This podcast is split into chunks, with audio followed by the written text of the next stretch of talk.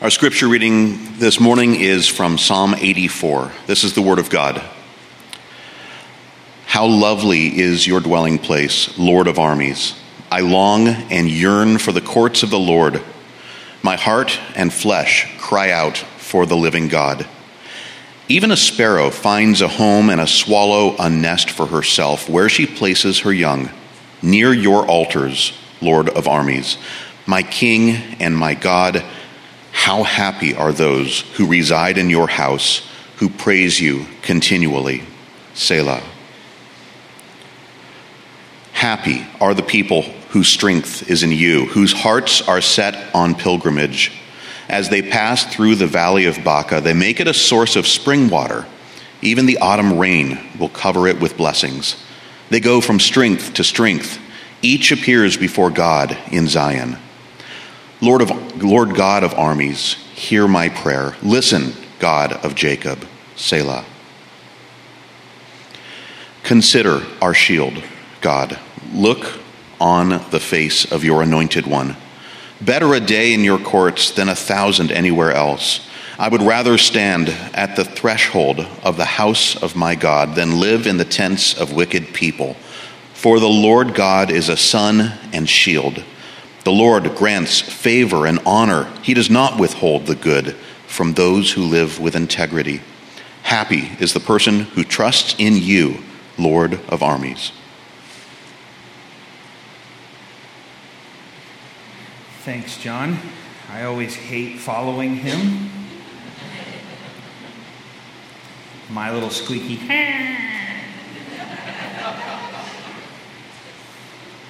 A few months back, when uh, John and I were discussing today's uh, passage and thinking about going into the 90s with the Better Is One Day song, when we were thinking about going into the 90s, we were thinking about the decade and not the temperature. but here we are, right? Uh, before we get started, I want you to I do this every time, and hopefully you guys are getting used to this for a minute, but I want us to really like recenter our focus for just a minute. And so I want you to plant both feet flat on the floor, put your hands in your lap, just sit comfortably. And we're just going to take a few deep breaths. And then we're going to focus our attention on the scriptures and what God has for us today. For just a moment. Let's just be in his presence in silence.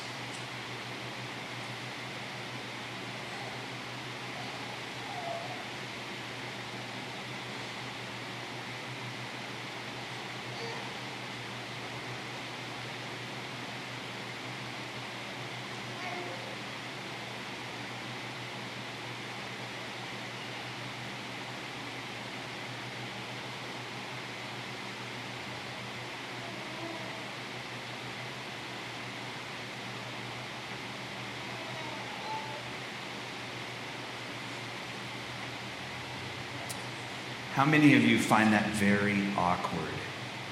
You can raise your hands. There's a couple. I always found it very awkward myself because in our society, in the Western culture, um, probably globally, uh, and scientifically speaking, not as a scientist, but is to say that vacuums uh, love to be filled, voids love to be filled. And so we have a tendency when we sit in silence like that, preparing our hearts, our minds, we have this tendency to need to fill that silence. You ever just sat with somebody awkwardly, just like looking at them? Like, okay, don't make this weird, man. This is, yeah, we just get really, it's tough for us sometimes to, to feel that way. So today we're going to be in Psalm 84. If you've got your Bibles with you, whether that's electronically or in its physical paper form, um, I want you to get those out. We're going to study the Bible. It's good to have it with us. Today we're going to be talking about dwelling in the house of the Lord. We've been singing about it, we've been talking about it all morning. Uh, it's about being in the presence of God. And as we look at this psalm, Uh, just to kind of give you some background on this so that you can really hear what the psalmists are saying here. This is, uh, as the scripture tells us, a psalm of the sons of Korah. Now, remember last week, if you were here last week or you heard last week's sermon, Aaron also preached uh, from a passage that was a song of the sons of a psalm of the son, sons of Korah, and he talked briefly about Korah and his rebellion against Moses, and how God swallowed up Korah and all of his possessions. You remember that? The scripture, though, tells us, uh, if you get into uh, the book of Chronicles, that the sons of Korah, so the descendants of Korah, were not swallowed up. There were some of those that remained, a remnant, uh, one of which was a very famous person. His name was uh, Samuel, the prophet. You might have heard of him. Um, and so when we get into the, by the book of, of Chronicles, when they're talking about this, the sons of Korahs had duties uh, that included managing the temple flow at the gate, uh, who was coming, who was going, what they were bringing, uh, just making sure that everything that was had been set aside for the work of the temple was being used in the temple, and everything that was common was not being used. Uh, because we also learned in the book of Leviticus if something common or strange comes into God's presence, bad things happen for those folks and for those items, right? And so that was kind of their deal. So if you if you listened as he read, he said, uh, as John read for us, uh, that it's better to be uh, to stand in the gates or to be a doorman in the house of God than to dwell in the tents of the wicked. So when you think about these descendants of Korah, whose um, uh, ancestors had created this rebellion and then uh, you know been uh, swallowed up by the earth and so forth. And so they had a real respect and a reverence for what was happening in the house of the Lord. And they said, I would rather be a doorman than, in God's house than to be uh, dwelling in the tents of the wicked. And so I think that that's a, a sentiment that we could all agree with. I don't know about you, and I don't know how uh, heaven and eternity all is going to work and function. I don't know if we're going to be uh, angels with wings or giant heads with wings or what, what I don't know what we're going to be, uh, whatever that perfected body is. But I know that I would rather be the lowest person scraping gum off the bottom of every desk at every school in eternity than to be uh, the highest uh, in anywhere else. Do you, do you agree with that? Do you find that same sentiment for yourself? Some of you are like, I've never thought about that. Where did you hear that we were going to be giant heads with wings? I don't know. So, when we connect this all back to Leviticus, which has been a really great series, and if you haven't heard all of those sermons, you need to go to the, um, the podcast or go to the YouTube channel and listen to every one of those sermons from the book of Leviticus. Uh, they're really good and really powerful. But you remember, as we've been talking about it, uh, as we're studying Le- uh, Leviticus, that the tabernacle or the tent of meeting uh, is where God's presence was. And later, after the, the tabernacle was taken down and the temple was built, that was the dwelling place of God. And the only way to get in there was through the sacrifices, uh, and then you become morally and ritually pure, and that allows you to live or to abide in the presence of God. And so that's what we're going to discuss today is being in the presence of God. And I want you to understand that sometimes when we speak about the presence of God, we do so as if he's in some distant place, disconnected from us thinking about perhaps the statement uh, where Jesus said, um, If any two are gathered in my name, there I am in the midst. Have you heard that one before? Right? I don't know. Maybe this is me and I'm just a weirdo. That's 100% possible. But when, you, when I hear something like that, where two or three are gathered in the midst, there I am, I am in the midst where two or three are gathered, that makes me think just cognitively that if I'm not with another believer, then I'm not in his presence. Have you ever heard it that way? Maybe I'm just weird. Even the passage that we read where Jesus, and these are very comforting words to us. You know, he says, Don't, don't worry. He said, I'm going to go and prepare a place for you that where I am, there you may be also. So then the presence of God is someplace other than where we are. And so this morning we're going to take a look at, as we always do, uh, that um, This is all about Jesus. And so sometimes we wrongly assumed that we're not in his presence. And we uh, got to remember the one thing that's never changed from Leviticus to this present day is that we can't go in the presence of God without being morally and ritually pure. And so you say to yourself, I know I'm not morally or ritually pure, pure so how am I going to get into the presence of God? Well, I'm glad you asked. Because of Jesus, we are always in the presence of God. And that's what we're going to talk about this morning. And I want you to understand that the key element of everything that we're going to talk about, and I'm going to be jumping back into this psalm and talking about elements of that. We're going to talk about some stuff from the New Testament.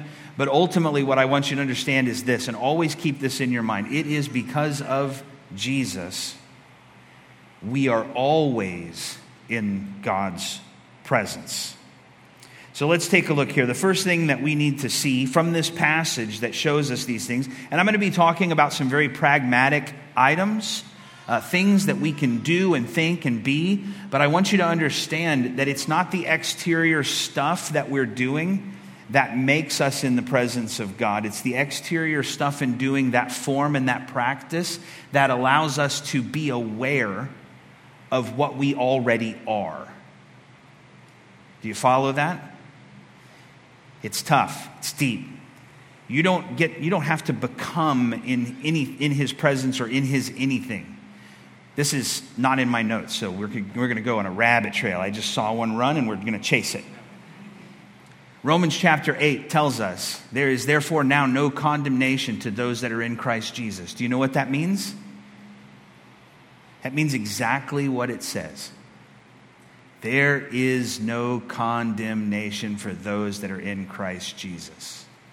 You said, Yeah, but I do X, Y, and Z. Yeah, and God knows about it, and Christ paid for it, and it's already been forgiven. You just need to forgive it to keep it clean between you and God so that you can have that conversation relationship. There is no condemnation. We walk around all of our lives, this really isn't in the sermon. We walk around all of our lives in this kind of shame rag that we wear around that we are these worthless, lower than dirt, pitiful, all of that. And you know what? All of those things are true. But you know what else? You are a saint, called of God, called out of darkness into light and into life. And what we have to do is we have to recognize that. That's not something that you become, that's something that God did to you, for you. Are you following me? Okay, let me get back into the sermon. The first thing we've got to do that we see here in the passage is we have to seek God's presence. So Jesus said this. In the Sermon on the Mount, Jesus said, Seek first the kingdom of God and his righteousness, and all these things will be provided for you. Right?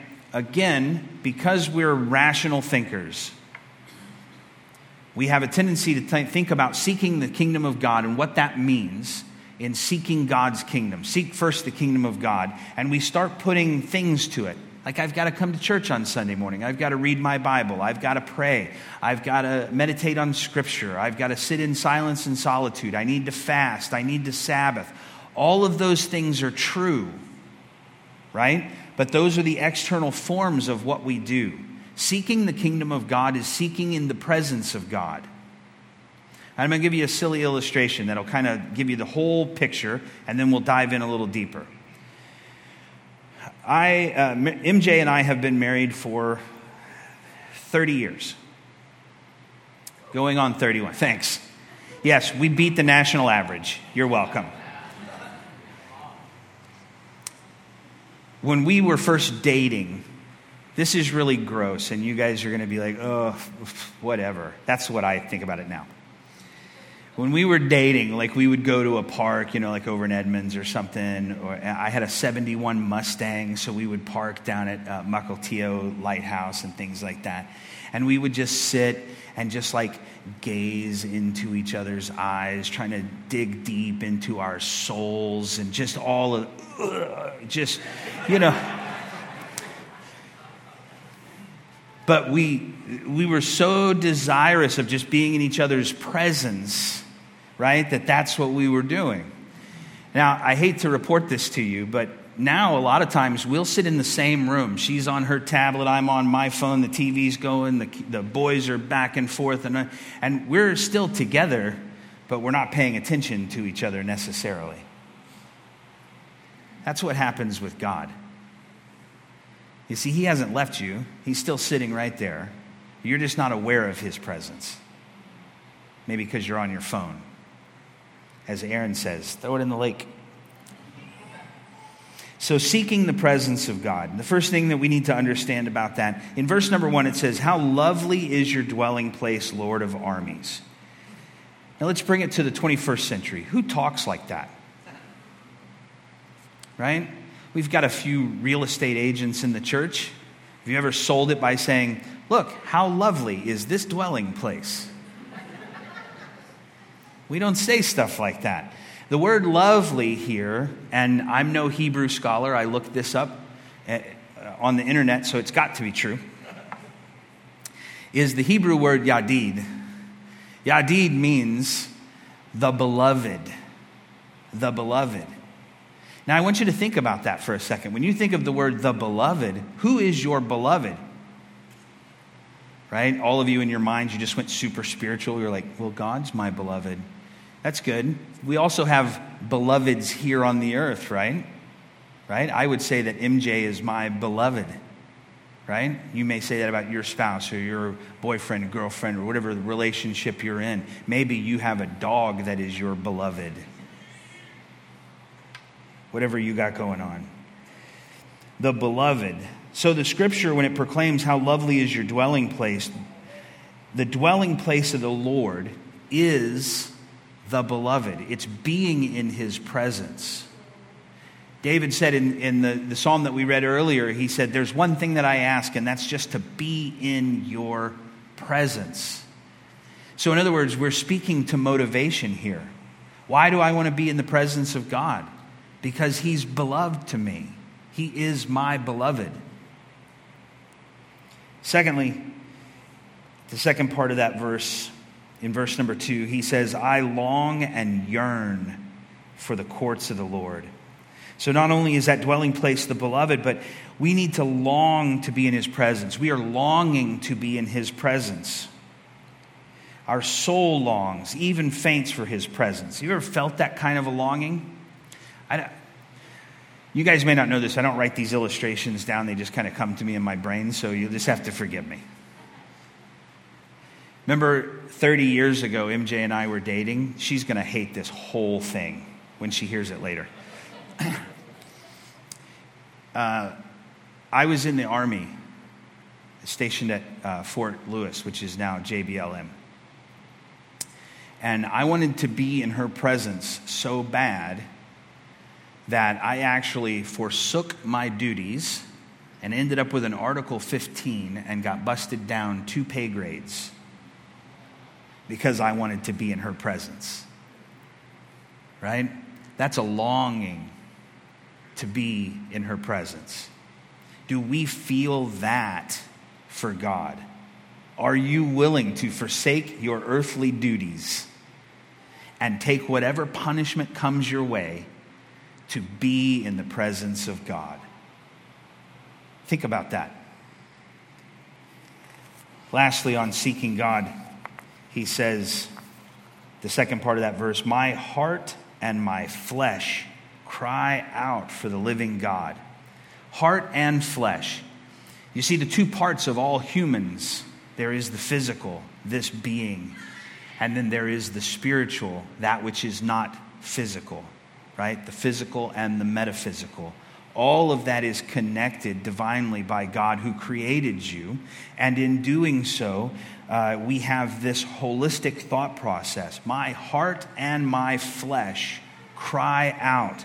And what happens there is, is that being in the presence of God, everything, my whole being, every part of my essence, wants to be in the presence of the Lord. And it's so, and I'm so thankful and glad and excited to be in the presence of my beloved that I cannot help but sing and praise his name.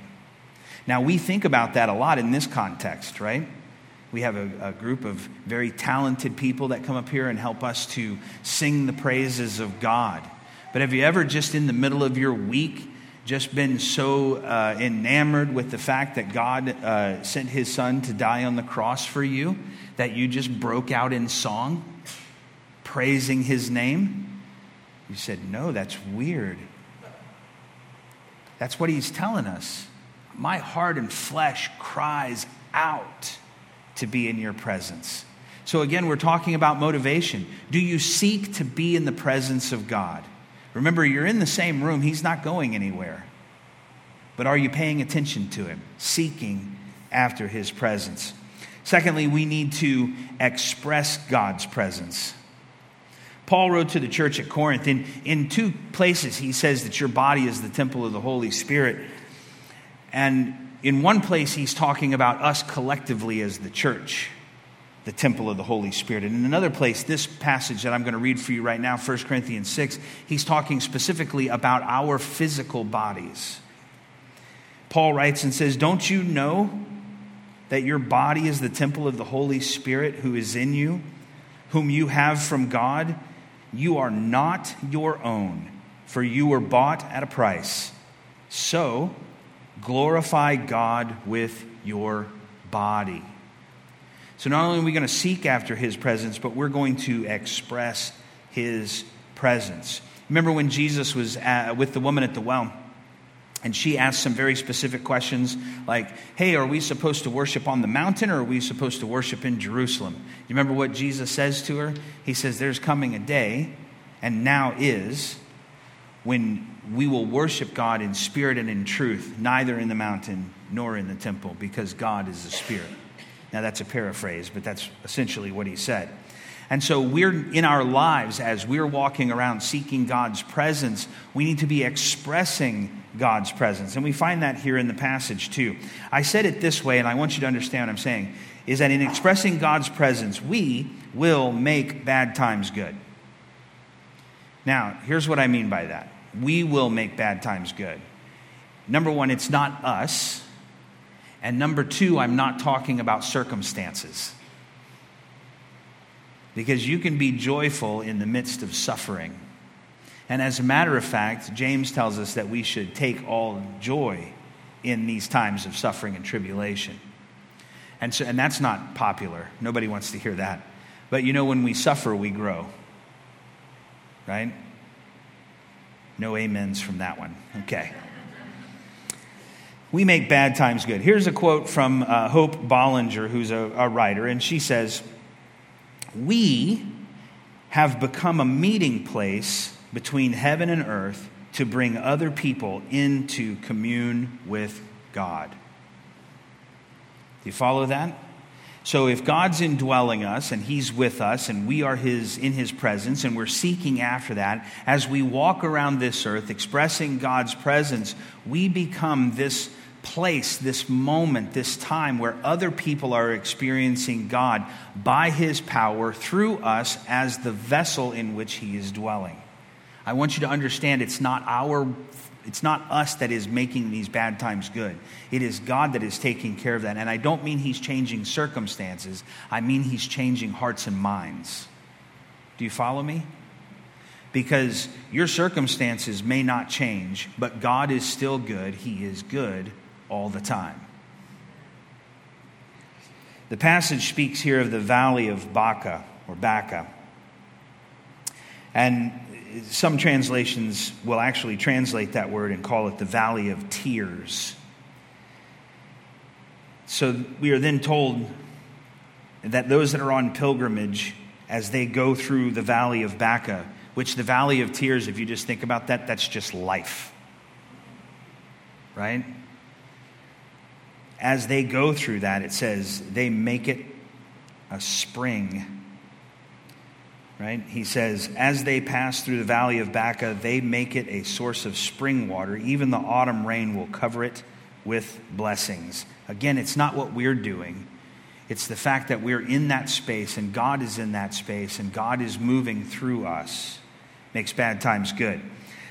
Secondly, on that, it says, I'm going to say it this way we start in strength and we end in strength. Verse 7 says, they go from strength to strength. Whenever, when, whenever I would read that in the past, I never really understood what that means. From grace to grace, from strength to strength, from faith to faith. Do you know what that's really all talking about? You ever started a hike? You guys like to hike? We're going hiking here soon. I say we like I'm going to go.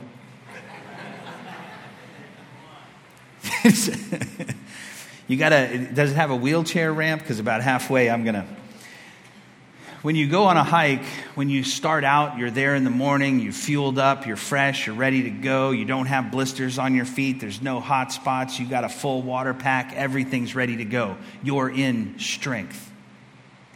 And then you walk up that hike all the way up to that mailbox for some reason, leave your little trinket, and then on the way back down, when you get to the bottom, you're no longer in strength your water pack is empty, you got hot spots, you're wanting to pull those shoes off and let those feet breathe and do all the things that you're supposed to do. So that goes from strength to weakness. What the writers here in, the, in this uh, psalm are telling us is that we go, the, those, those that are seeking and expressing God's presence go from strength when they start and they end in strength. Not by our power you got to hear it. It's not us that's doing this, it is God through Christ that is doing these things. We start in strength, we end in strength. And then the second half of that verse, it says this They go from strength to strength, each appears before God in Zion. So, as we're expressing God's presence, we're making bad times good. We're starting in strength and we're ending in strength. And listen, we are assured of his presence. Now, I want you to think about this for a second. The temple is where God dwells with his people throughout the biblical story, right? And so, if the, if the people of God are his temple, that means that it is through these people that God reaches the world. In the ancient world, people traveled to Jerusalem, to the temple, to, and it was a great, magnificent building. Solomon built one of the greatest temples, and if you read what it looked like, it was covered in white alabaster, mortar was gold, all of this thing in the middle of that desert, on top of that high mountain, as high as a, uh, Zion is, Jerusalem is above everything else.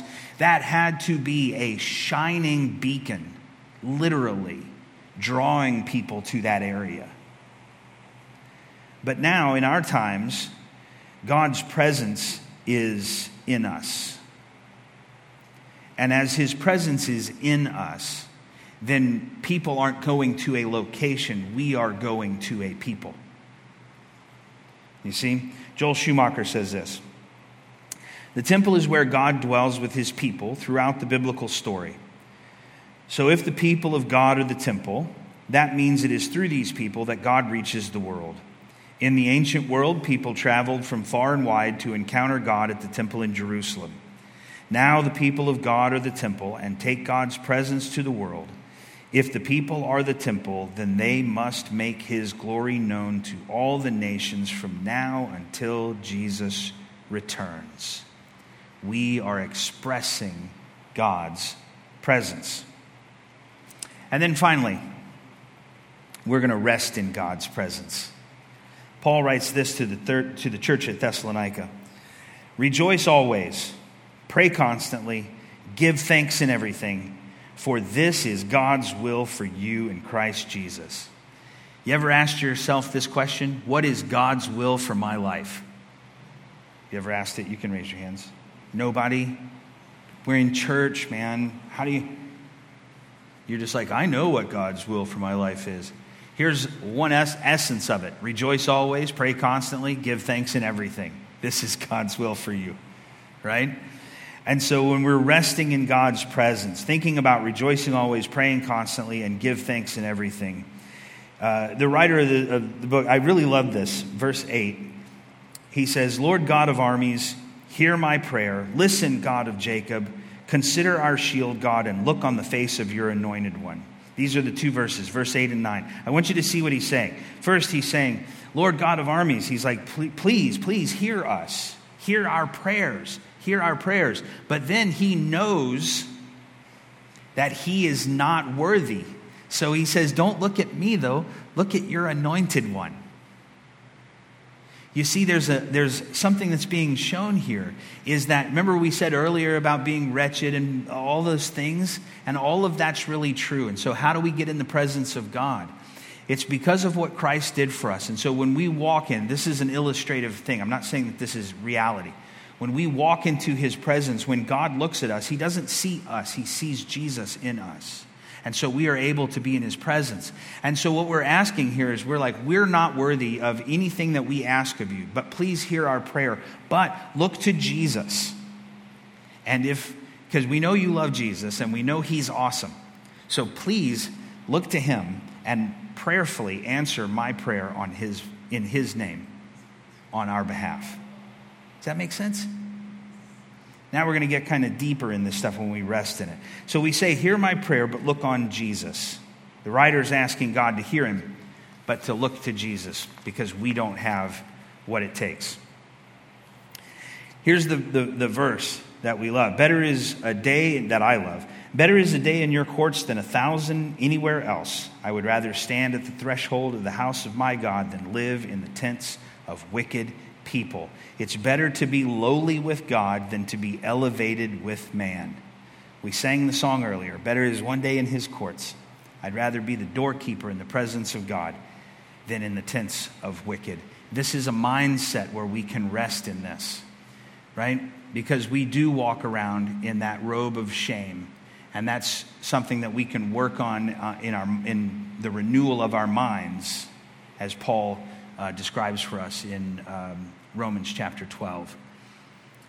But in doing so, we have to remember that, listen, I'd rather be as bad as I can possibly be, but still be in the presence of God, than have anybody in this world say that I'm anything great or anything awesome.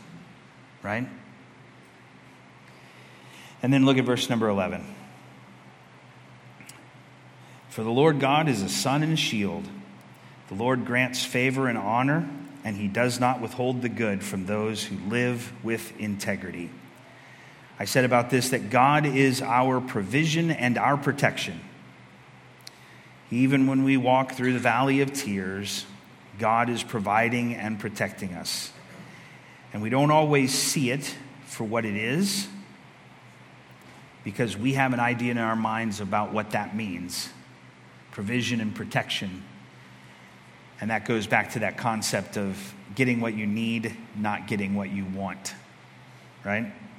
But God is our provision and our protection. All right, so you know, I always like to leave you with something practical because we're practical people and we have to have practical stuff. Something that you can do tomorrow morning and it'll be very practical and you'll forget all of this ethereal uh, I'm always in God's presence business, and you'll need something to hang your hat on. So here comes some practicals how to be happy or how to be blessed. This could have been the sermon all in itself right here, so I'm going to move quickly through it. And I know it's warming up. Number one, how to be happy? You got to abide in God's house. Abide in God's house. You say, what in the world does that mean? It's about being in the presence of God. And what we're talking about here is nothing short of extraordinary. This is supernatural, right? We can be pragmatic all we want, and it'll make us good people, and uh, we can, you know, give to the poor and do all of those things. But if we're not doing it in His name, in His presence, under His power, we're no different than uh, the country club or the VFW or any other organization that helps people. Do you follow me? So when we abide in God's house, it means that everything that we do, and Paul wrote this and said, everything that you do, whether you eat or drink, do all to the glory of God. So every aspect of our life, you're washing dishes, do it in the presence of God. Whatever it is that's your work and your labor every day, do it in the presence of God making him a part of everything that you do. That's what Paul meant when he said, pray without ceasing. When we hear that, we go, oh man, I got to just pray 24 7. How am I going to have a conversation with somebody? It's about being in his presence and being in relationship with him. Abide in his house. Secondly, we've got to praise God continually. Verse 4 says, How happy are those who reside in your house who praise you continually. And I want you to notice that at the end of this verse, he says, How happy are you that you reside in the house who praise you continually? And then we have that word, Selah. Pause. Take a deep breath. Bring that in. How do I abide in God's house? How do I praise God continually? Not only with my words, but with my actions. How do I live and walk and express His presence?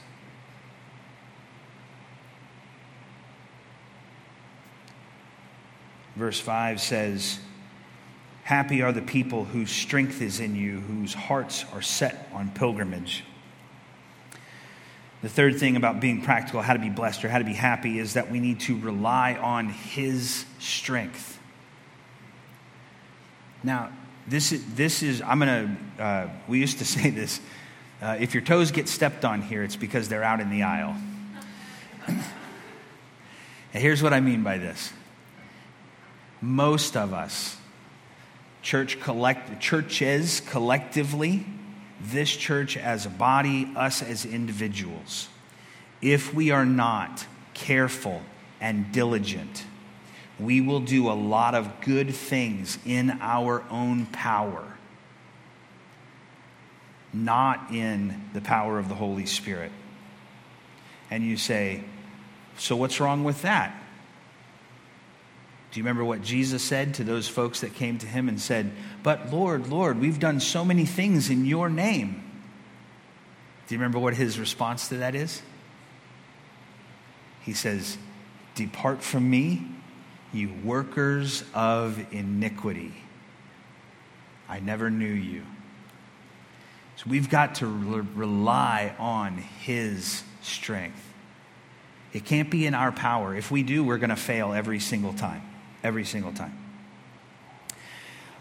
Next, I said we got to be on pilgrimage. Remember seeking God's with pilgrimage? Here's pilgrims are headed someplace because where they're at is not where they're supposed to be, and there's someplace else that they need to go. You ever heard this is from a song, I think. It's old. Maybe I need to come to the seniors thing. But he said this, this the, the lyric is this song is this this world is not my home i'm just a passing through right that's the way we need to express and, and feel this yeah this whole world we live and that doesn't mean that we don't need to address situations that are going on in our world god calls us to justice and all of those kinds of things but ultimately all of this is of naught don't hang on too tightly all of this will be burned up at some. And then we will be physically and spiritually in his presence. So be on pilgrimage.